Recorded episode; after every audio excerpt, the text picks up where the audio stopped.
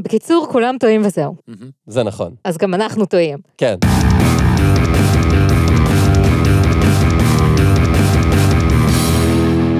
שלום לכולם, אני גל, איתי נמצאים חגי וליבי. למזק, למזק קיים, המקום בו אנחנו שואלים את השאלה שהיא השם שלנו, והפעם, מרכז אוּמָטָה. חגי, מרכז אוּמָטָה. למה זה קיים? אז מרכז אוּמָטָה הוא מרכז הכשרה למציאת נתיב הנשמה, להולכים בדרכי עם האדמה, לפי המסורת השמאנית והדרכים העתיקות. אהה, אבל מה זה? אז אם זה לא מספיק ברור, בואו נקרא מעמוד ההודות באתר שלהם. אוקיי, זה נשמע קצת יותר מבטיח. כשהלב שלך לוחש לך שיש לך כוחות, זה נכון. כשהוא מספר לך שאתה אחר, גם זה נכון. ואם המציאות אומרת לך שזה לא נכון, זה נכון. הקולות של העולם העתיק ושל הדרך השמאנית מסרבים לדום. וחבל שכך. עדים שלהם נשמעים בישראל ובעולם כולו בדרכים שונות ומגוונות. מי עצים עליהם תולים בדים לתפילה ועד למעיינות אליהם מטבעות מושלכות להגשמת משאלה, מסיפורי ילדים ואגדות ועד למנהגי ברכות ליציאת השן הראשונה של התינוק, מיצירי הקסם של הטבע שהפכו לפיות וגמדים, שמככבים בחנויות ובסדרות טלוויזיה, ועד לאריק איינשטיין, ששר תחבק אותי אליה כשאקרא בשמה עם האדמה. העולם הקסום הקדום עדיין כאן. על מה הוא מדבר? הדרך השמאנית שמחברת אותנו לאם האדמה ולטבע עדיין חלק עוצמתי מתרבותנו, מיתות ימי החיות, כמו הנחש שמסמל רפואה ורוקחות, או אריה של פז'ו. חגי, אתה יכול בבקשה להסביר לי מה זה מרכז אוּמָטָה? כי שאלתי שאלה פשוטה סך הכל. אוקיי, אני אדלג טיפה. מה זה אוּמָטָה? או, תודה. לפני דנים, במקום מקודש, שנותרו ממנו רק שרידי רסיסים, שנקרא נגמו, בסוגריים למוריה העבודה. אוי, לא. התחלנו. אז לכל מי שמשחק בינגו למזק, אפשר לסמן את המשבצת של למוריה. מי שלא מבין על מה אנחנו מדברים, אפשר להשלים בפרקים חמש עשרה ושש עשרה, וכמובן שאני אשמיע את הצליל שמסמל שאפשר לסמן את המשבצת. כאשר מי מבני הכוכבים, אשר היו אלה שחיו ביבשת קדומה זו, לא הצליח למצוא את נתיב ליבו ונשמתו, הוא היה יוצא למסע עלייה לרגל למקום חבוי וקדוש במיוחד, מערה קסומה וענקית אשר בה חיו פרפרי אור תחול. זה בינתיים נשמע כמו קריינות בהתחלה של סרט שאני לא רוצה לראות. בתוך המערה המקודשת הזו היה עליו לערוך טקס של אורות וצללים. הטקס היה ארוך ומורכב ודרש הרבה הקשבה פנימה לתוך המקצבים והמחולות הפנימיים של הלב והנשמה. בתום הטקס הידיעה לגבי הנתיב של הלב הייתה מגיעה, וניתן היה להתחיל לחיות. שמה של מערת הפרפרים הזו היה אוּמָטָה. אני מצטער, אבל שום דבר ממה שאמרת לא ענה על שום דבר ממה ששאלתי. זו הייתה שאלה מאוד פשוטה, אנחנו רק התחלנו את הפרק, בוא נעשה את זה כמו שצריך. חגי, מה זה מרכז אוּמָטָה? אז ממה שצלחתי להבין זה קבוצה של אנשים שעושה כל מיני פעילויות. קבוצה של אנשים שעושה כל מיני פעילויות. אתה יודע מה? בסדר, לא יכולת להתחיל עם זה. עם זה מה שיש לך בסדר, זה לא כזה ברור, אבל זה יותר ברור מכל מה שהיה עד עכשיו בהרבה. מכל מה שראיתי נראה שהמרכז מופעל על ידי שני אנשים. שזה טכנית קבוצה, אני מניח. שהשמות שלהם הם תהרה אהבה ודוב אהבה. משפחת אהבה. אז הם מספרים על עצמם באתר שלהם. תהרה אהבה, היא שומרת עץ החיים. מסתכלות על החיים, נראה שהיא עשתה עבודה לא משהו עד עכשיו. בעיתות קדם, סביב לעץ החיים הקדוש, הן ישבו. ארבע מהן בכל זמן. ארבע נשות עוצמה. ארבע זקנות מכובדות. ארבע הולכות בין העולמות. שמניות. ארבע תהרה, שומרות עץ החיים. שלושה ועוד שני לוחות הברית, לא? אני חושבת שזה בדיוק הרפרנס שהם מתייחסים אליו. כן, באמת? למה זה אף פעם לא השלושה עשר מדייה? למה להם לא מגיע?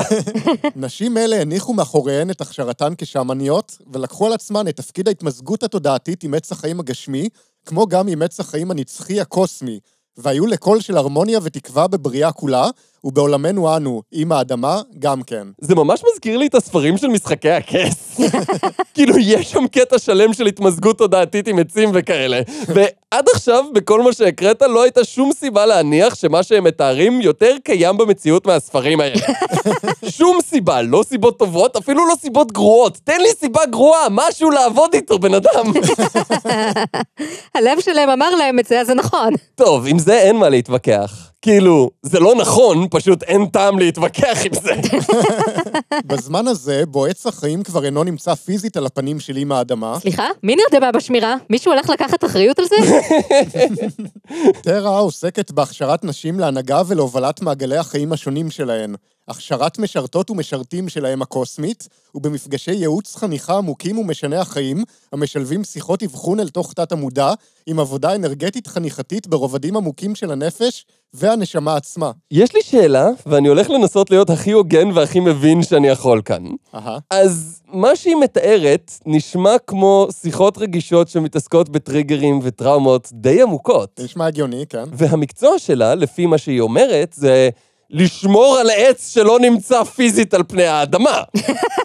בגדול, כן, זה מה שכתוב שם. לא נשמע בעייתי בכלל. דוב אהבה הוא איון, משרת את גבירת הבריאה כולה ונושא את נוכחותה לכל מקום בו הוא נמצא. למרות שהבריאה מספר פעמים כבר ביקשה ממנו שלפחות לשירותים הוא ילך לבד. כמי שהגיע להיות כלי שרת בידי האימא הגדולה של כולנו, מתת הזיכרון שלו נפתח, והוא עושה שימוש בזיכרונות חיים קודמים, שלו ושל אחרים, כדי להשיב לעולמנו את הדרכים הקדומות, שבהן המטריארכיות הזקנות, המחשפות והכהנות, היו אלה שהנחו את העולם למקום של נועם וסגסוג. זה בדיוק מה שהיה חסר לנו, גבר שיעזור לנו.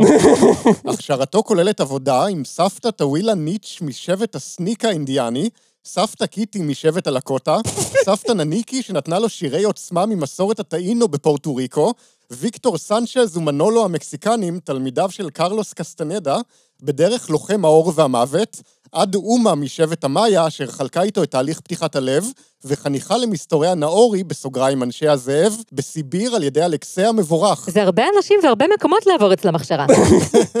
אני מניח שהוא מייחס את הרשימה הזאת לכל הגלגולים שהוא אומר שהוא זוכר, למרות שאני די בספק אם מישהו מהאנשים האלה בכלל היה קיים אי פעם. כולל סבתא קיטי? במיוחד סבתא קיטי.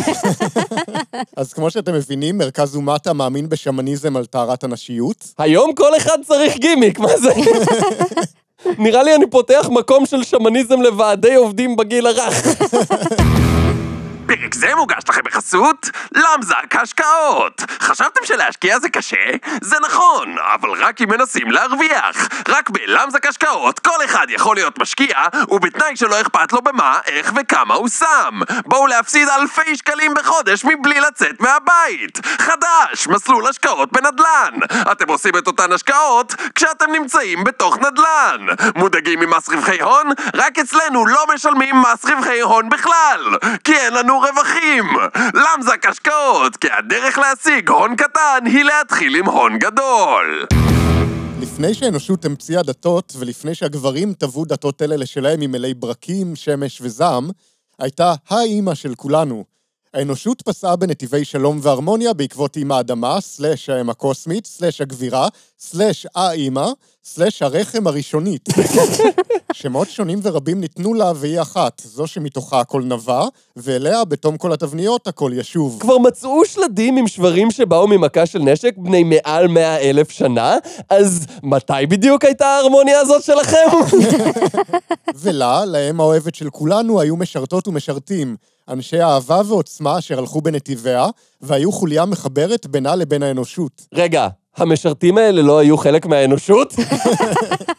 שמות רבים היו להם, ממש כמספר שמותיה של הגבירה בעצמה, וכולם עסקו בדבר אחד, להיות כלי בעבורה בעולמנו. היום אנחנו נזכרים ושווים על הדרכים העתיקות הללו.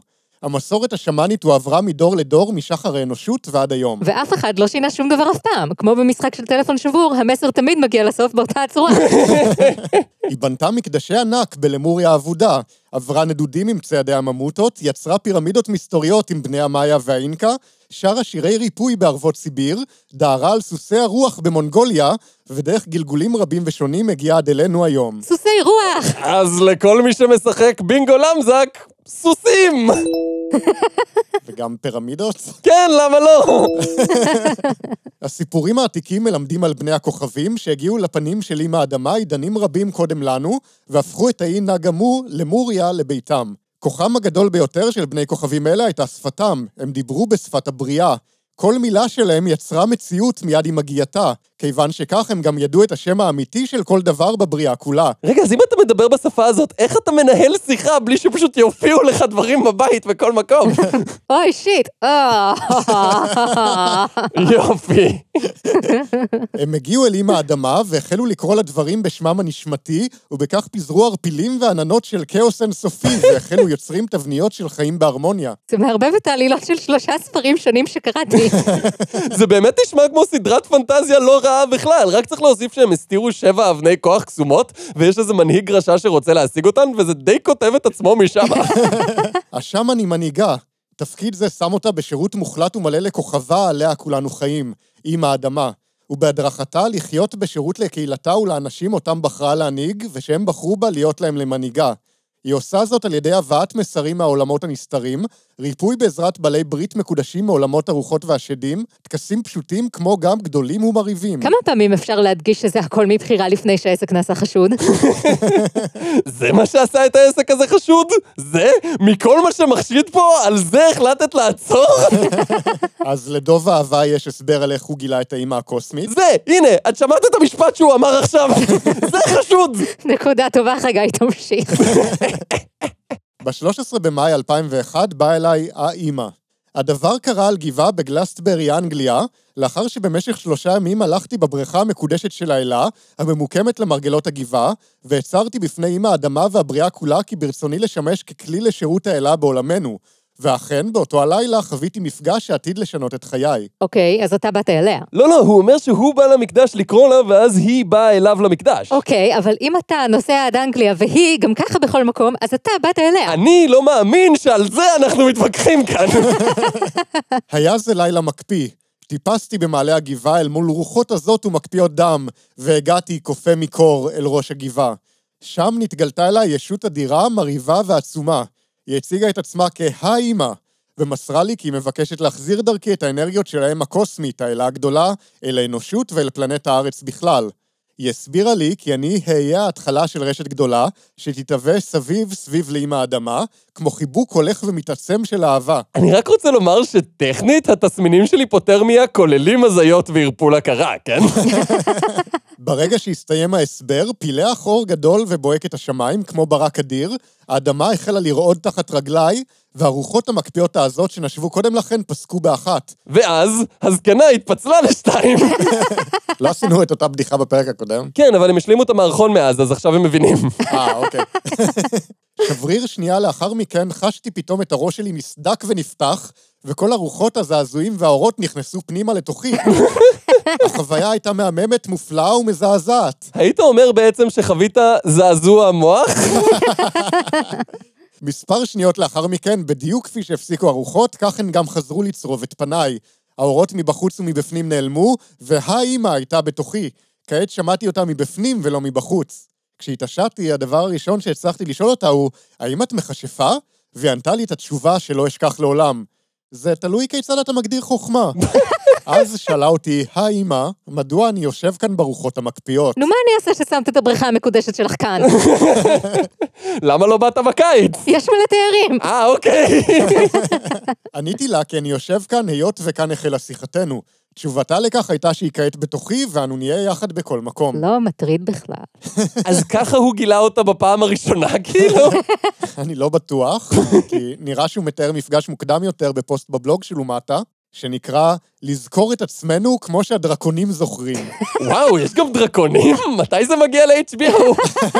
הדרקונים ללא ספק יודעים את עצמם. האם לא נעשה בתבונה אם נדע את עצמנו? כאילו, כן, אבל מה זה קשור לדרקונים? אם תהיה לך מודעות עצמית, את תדעי לעוף ולרוק אש, ויהיה לך אוצר. אבל אם זה ככה, אז לאף אחד אין מודעות עצמית. ברוכה הבאה ללמזק! לפני שנים רבות מאוד, בילדותי המאוד מוקדמת, נפלתי מקומה שלישית. זה היה בבוקר בו שיחקתי עם עוד שני ילדים בבניין שהיה בתהליך בנייה, התנדנדתי על מה שאמור להיות בסופו של דבר חלון גדול, ובעודי אוחז באחד מברזלי הבניין, האצבעות נתקו מגע, ואני עם הפנים כלפי האדמה נפלתי. עד כאן הכל ברור בכל העולמות. לשם שינוי אני מסכים. מכאן מתחיל פיצול שישפיע על כל חיי. אז הוא יתפצל לשתיים. מרקם המרחב והזמנים נפרמו מעליי, ושני עולמות שונים ומציאויות שונות נוצרו סביבי. ולולב מתלבלב. במימד הגשמי, כך הם מבוגרים סיפור אחד לשני ולרופאים השונים אליהם הובהלתי, אני נפלתי נפילה מלאה ושלמה עם כל הגוף שלי על האספלט שהיה במקום, פנים אל האדמה וכל הגוף נמרח. לעומת זאת, בחוויה שלי שאני זוכר, עם נפילתי בדיוק הגיעה למקום אישה, אמא שדחפה עגלת תינוק, את מי שהיה בעגלה לא ראיתי, והיא תפסה אותי בנפילתי והניחה אותי שלם וללא כל פגע על האספלט. כל הבדיקות וכל הצילומים שערכו לי הרופאים לא מצאו כל חבלה, שבר או פגיעה בגופי. גם לא היו כל סימני נפילה או חבלה חיצוניים, כלום. אפילו לא שריטה או סימן כחול אחד. אז מעבר לזה שהזיכרון של ילדים ידוע בתור, בוא נאמר, לא אמין, יש את העניין הזה של איך המוח עובד, כי בגדול שקורה משהו והמוח מנסה להבין איך להגיב אליו, הוא שולף זיכרונות של חוויות דומות. בגלל זה בתור מבוגרים פחות נופלים ומועדים מאשר בתור ילדים. כשהסיטואציה זרה וחדשה לגמרי לעומת זאת, הוא פשוט מנסה לשלוף זיכרונות באקראי, אולי משהו מהם יעזור. זה המקור של האמירה שכל החיים חולפים לך מול העיניים. בתור ילד יש סיכוי סביר שהרבה מהזיכרונות שלו כללו חוויה עם אמא, אבל כמובן שההסבר הסביר יותר זה משהו שקשור לדרקונים ופלנטות. בעיניי החוויה שלי שהייתה כנראה לא גשמית, הייתה כל כך חזקה בעבורי וכל כך אמיתית בעבורי, עד שהגוף שלי לא סבל מכל טראומה או חבלה בעקבות הנפילה מהגובה הרב הזה. אני אשתדל לזכור את זה לפעם הבאה שאני נופלת מהחלון. כמה זה כבר קורה? האמא הקוסמית התגלמה מתחת לאותו החלון ושמרה עליי, אספה אותי אליה והניחה אותי על האדמה בבטחה. ובגלל שזו הייתה המציאות שלי ללא כל סימני שאלה וללא כל ספק, המימד הפיזי נאלץ היה להתרצות, להתגמש ולשחק לפי החוקים הללו. מה אם אנחנו לא החוויה הגשמית הפיזית שלנו? מה אם אנחנו משהו הרבה יותר גדול, נשגב, עוצמתי ומופלא מזה? מה אם אנחנו יצורים נפלאים נצחיים, בעלי אורות אינסופיים וכוח בריאת מציאות מריב? מה אם אנחנו מנסחים דברים בצורת שאלה כדי להתחמק מההשלכות של מה שאנחנו אומרים? ההבדל בין לחשוב שכל הבריאה כולה היא קרוסלה ושזה כל מה שיש, לבין לדעת שקרוסלה היא אופציה אחת בגן השעשועים, ואני יכול לבחור עוד הרבה בחירות ועוד הרבה גנים או מגרשי חוויה אחרים, הוא הבדל דרמטי עד ביותר. הוא גם מביא את חוויית ההסתחררות על הקרוסלה למקומות הרבה הרבה הרבה יותר נכונים והרמוניים, כשיודעים באמת מה שקורה כאן. אבל מה זה אומר? כאילו, בסדר, עשית גרסה הרבה פחות אפקטיבית של משל המערה, אבל באיזה שלב אתה מגיע לנקודה שאתה מסביר למה משהו ממה שאתה אומר נכון בכלל? אז אני בהוקרת תודה על כך שאמא הייתה שם כדי לתפוס אותי, ואני בטוח שאם תחפשו תוכלו למצוא גם בזיכרונות שלכם מקרים רבים שבהם היא הייתה שם כדי לשמור ולהגן עליכם. אני אוהב אותך. טוב, תקשיב, אני לא מסוגל יותר. בוא פשוט נקפוץ לחלק שבו הם מוכרים לי משהו וזהו, תמיד יש את הקטע הזה. בבקשה, יאללה, מה הם מוכרים? אז למרכז אוּמָטָה יש גם חנות, שבה ניתן לקנות דיסק של טקס ריפוי שמני. או, תודה רבה. השמן טרה מגישה מסע של עוצמה שלוקח לו מקים מיסטים, ויוצר ריפוי בממדים העמוקים ביותר של הגוף והנשמה. טרה משלבת שירה מקודשת בשפת המאיה העתיקה, מזמורי ריפוי, טיפוף ועבודה עם רעשני ריפוי שונים, כדי להפיק אנרגיה מרפאה אשר מוטבעת בדיסק, ואשר משתחררת ממנו לכל עבר מרגע השמעתו. עוד, בטקס הריפוי שהוקלט, השתתפו בעלי ברית מהמימדים הנסתרים, שבירכו והטביעו את חותמם העוצמתי על המוזיקה כולה. מאוד חשוב אגב לא להאזין לטקס ריפוי הזה ב-אם פי שלוש, כי מי יודע מה הדחיסה של הקובץ תעשה לחותם העוצמתי של בעלי הברית מהמימדים הנסתרים. בחנות אפשר גם לקנות אחד מ-עשרים הספרים שנכתבו על ידי דוב אהבה. עשרים ספרים? אני בקושי שורד עשרים דקות של הפרק הזה. כמו למשל הספר ילדי הממותה, בזמנים בהם שינוי הוא הקבוע היחיד, נפתחים בעולמנו פתחים שההיגיון הבריא והניתוח הלוגי אינם יכולים להם. לפתחים האלה אנו קוראים שגיאות. כאילו, גם אמפתיה ורגשות זה דברים שאפשר לנתח לוגית, כן? זה לא בהכרח הכלי שיביא את התוצאות הכי טובות, או זה שהכי כדאי להשתמש בו, אבל זה לחלוטין אפשרי. פתח אחד שכזה נפתח בעולמנו כשער לעידן הקרח, שנים עשר אלף שנים אחורנית אל עולם כפו, מונהג על ידי שמנית ומועצת זקנות, ושבו ילדי הממותה מקיימים מורשת של ברכה עתיקת יומין. ויש לידם גם טיגריס ועצלן וכזה תינוק שהם מנסים להחזיר, לא? דרך הפתח רק גבר אחד יכול לעבור, רק לא הבריאה מייעדת בחירה אישית שתשנה גורלות של חמישה שבטים, ואולי גם של עולם שלם. להמשיך כפי שהיה או להעז לצאת נגד שפיות, חינוך ונגד הרגלים נורמליים, ובמקומם ליצוד עם הממוטות ולבחור בייעוד, מורשת, משפחה של נשמה ויותר מהכל באהבה. בקרוב, כל מה שידעתם על ממוטות הולך להשתנות. כל מה שאני יודעת זה שזה פילים שיניים ופרווה. האומנם? כן? נכון. אפשר גם לקנות את ספר השירה לכבוד איזו נהיר לה. לבריאות? לכבוד איזו נהיר לה הוא ספר של שירה למורית. במהלך יותר משנה עסקתי בפענוח ותרגום של שלושים ושש שירים למורים, טקסטים שקיבלתי מעולם הנסתר, אשר מביאים קסם, קשף ושיעורים במודעות עצמית, בעומקים שלא הכרתי עד כה בכלל. זה לא אומר הרבה, אני ממש לא משוכנע ברמת המודעות העצמית שיש פה עד עכשיו. על התקליטור תמצאו שני קבצים. האחד הוא קובץ להדפסה מעוצב וערוך, כך שניתן להדפיסו בכל מדפסת ביתית, במידה וכך תבחרו. השני הוא קובץ מצגת פאורפוינט, הכוללת מוזיקת רקע, והאוחזת את המהות האמיתית של התדרים על המורים, יחידות של אנרגיה, אור ותבונה, שחוברות להן יחד ליצירה של יופי. רגע, רגע, רגע, אני מצטער, היה פה תדרים? השאלה האמיתית היא איך אני הולכת לנגן תקליטור ב-אלפיים עשרים ושלוש. בסדר, נו, זה בטח אתר ישן, כאילו. לא, האמת שזה דווקא אתר שמתעדכן באופן תדיר. באמת? אז אם מעניין אתכם איך אוכלים גחלים, איזו השפעה יש ליין רימוני משוגע, מה פורס את ששת כנפיו של הלב, ומי אותה מסכת בזלת בעודה מתכוננת להרוג את גורלנו, הספר האלקטרוני הזה יפתח לכם פתח שלא חלמתם שבכלל אפשר. זה לא מעניין אותי, תודה. הספר מיועד למעטים בלבד. אם הקריאה הפנימית לא נמצאת אצלך לגביו, כדאי להניח. אה, זה למה זה לא פופולרי. זה לא שזה לא טוב או משהו. או הספר דרקוני מאיה. אם זה לא היה קורה לי, הייתי בטוח שזאת הזיה. אמר כל מי שחווה הזיה אי פעם. אם לא היו לי ההוכחות הפיזיות, הייתי יודע שלבטח מדובר בדמיון. הוכחות פיזיות, אתה אומר. אבל זה קרה לי עצמי. ההוכחות הפיזיות נמצאות בידיי, ויותר מהכל החוויות העוצמתיות והמבורכות ממקדש הדרקונים החשאי במקסיקו. מקדש הדרקונים החשאי במקסיקו. צרובות בליבי ובנשמתי, באמת שאינה משתמעת לשתי פנים. אני מגיש כאן בעבורך תיעוד של קורותיי במשך ימים מספר, במקדש דרקוני המאיה הסודי במקסיקו, מהרגע בו הושקעתי בסם ארדים והתעוררתי עירום, ובלי דבר בחדר סגור, ועד הגיעי חזרה למלון במקסיקו סיטי כשאני אחר לחלוטין. מצאנו את העלילה של הנגובר שבע. התברכתי ללמוד ולהכיר אנשים שבסתר ובהסתר מקיימים עדיין את פולחני הדרקונים הקדומים של שבט המאיה. התברכתי בהשתתפות בטקסיהם ובכך שפתחו בעבורי פתח למחתרת רוחנית שמנית מקודשת, ששורשיה נעוצים בעולמות אחרים, בממדים נסתרים ובלבבות דרקונים של ממש. אם תיעוד זה יוחז כאמת של ממש, ואם הוא יוחז כתעתוע, זה כבר דבר שאינו תלוי בי. בין כך ובין כך, אם בקריאת הדברים התקרבת יותר אל האמת האישית שלך, הרי ששירתתי אותך היטב. אוקיי, בסדר, אבל היה שם איזה משהו על הוכחות פיזיות? אני רוצה את ההוכחות הפיזיות, בבקשה. או, טוב ששאלת. הנה, כמה תמונות שלי ערום בבית מלון במקסיקו. אז נשמע שגם אתם רוצים להתחבר לאימה הקוסמית? איך זה נשמע? מה נשמע? איך, מה בקול שלי נשמע שאני רוצה להתחבר לאימה הקוסמית? אז דוב אהבה מסביר איך להתחבר לרשת שלה. חייבים? כן. טוב. יצירת הרשת. אחד, קבלת האימא היא תמיד בחינם. שתיים, יש להציע את האימא באופן אישי לכל אדם, תוך הבהרה שיש עניין להעביר אותה הלאה בהמשך, על מנת להמשיך ולהיות מחוברים אליה. שלוש, העברת האימא נעשית בקבוצות בלבד. כל קבוצה מונה שבעה אנשים ומורכבת מגברים בלבד או מנשים בלבד.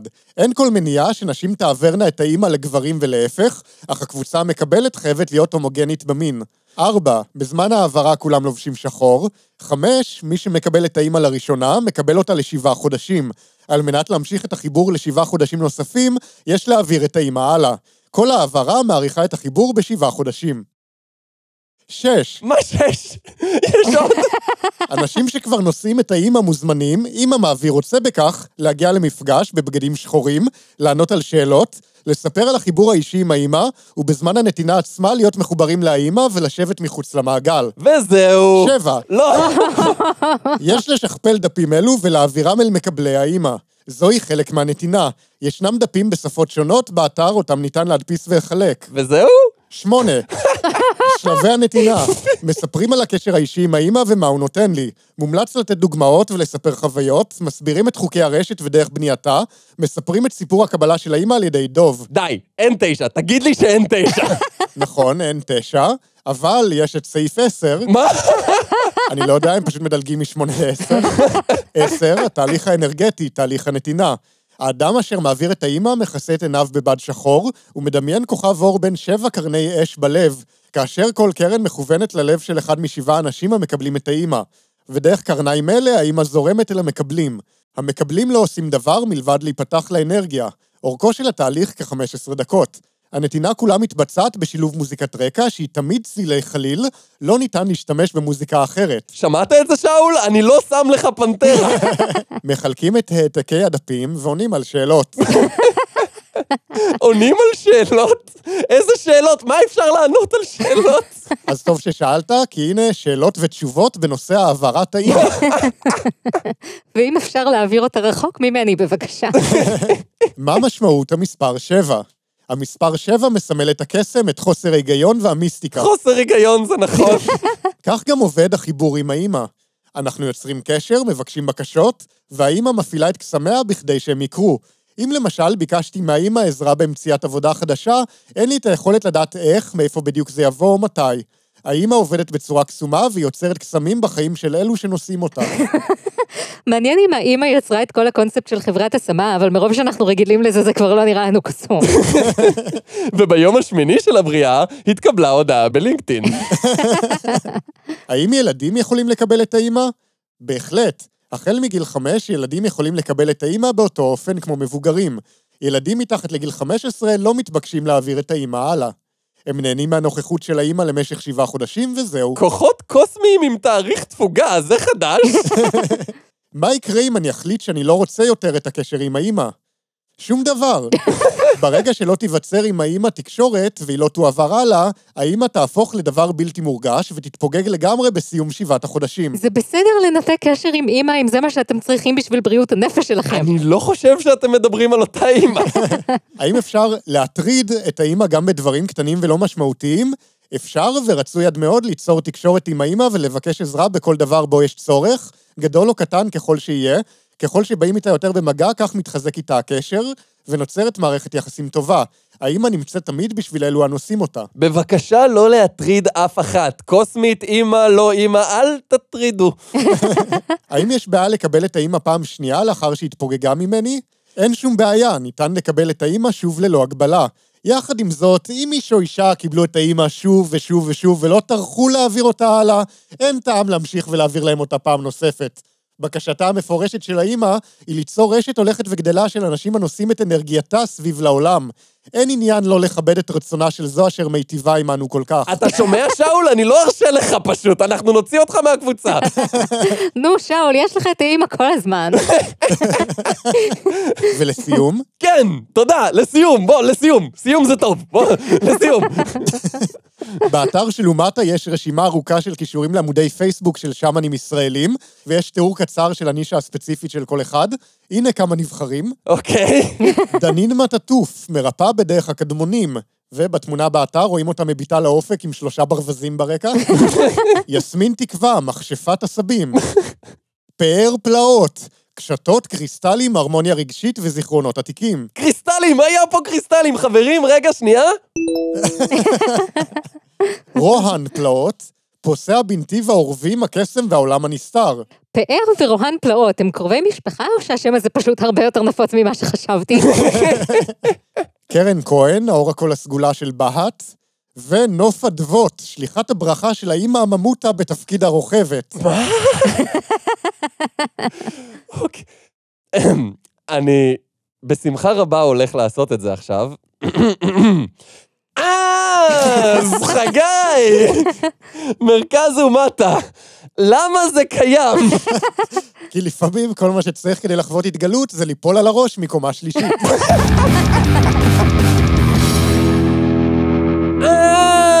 זה היה פרק תשעים ותשע של למזק. וואו, אני לא מאמין שהגענו לזה. כן, הייתי בטוח שגמרו לנו הרעיונות הטובים אחרי פרק שבע או משהו.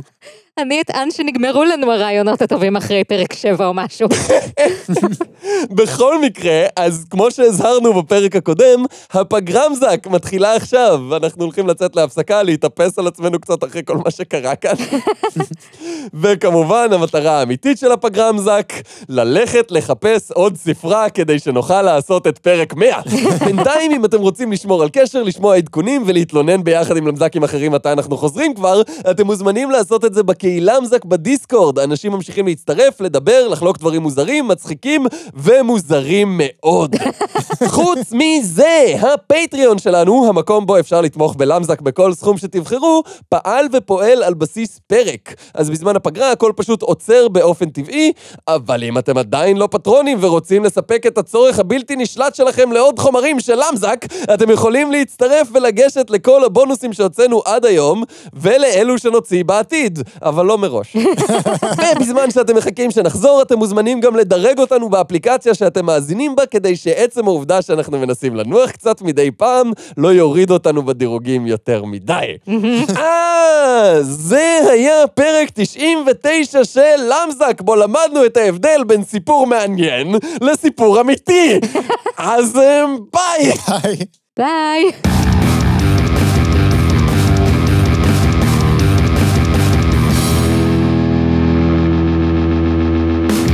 נראה לי כולנו צריכים פגרם שלי תושש מהפרק הזה.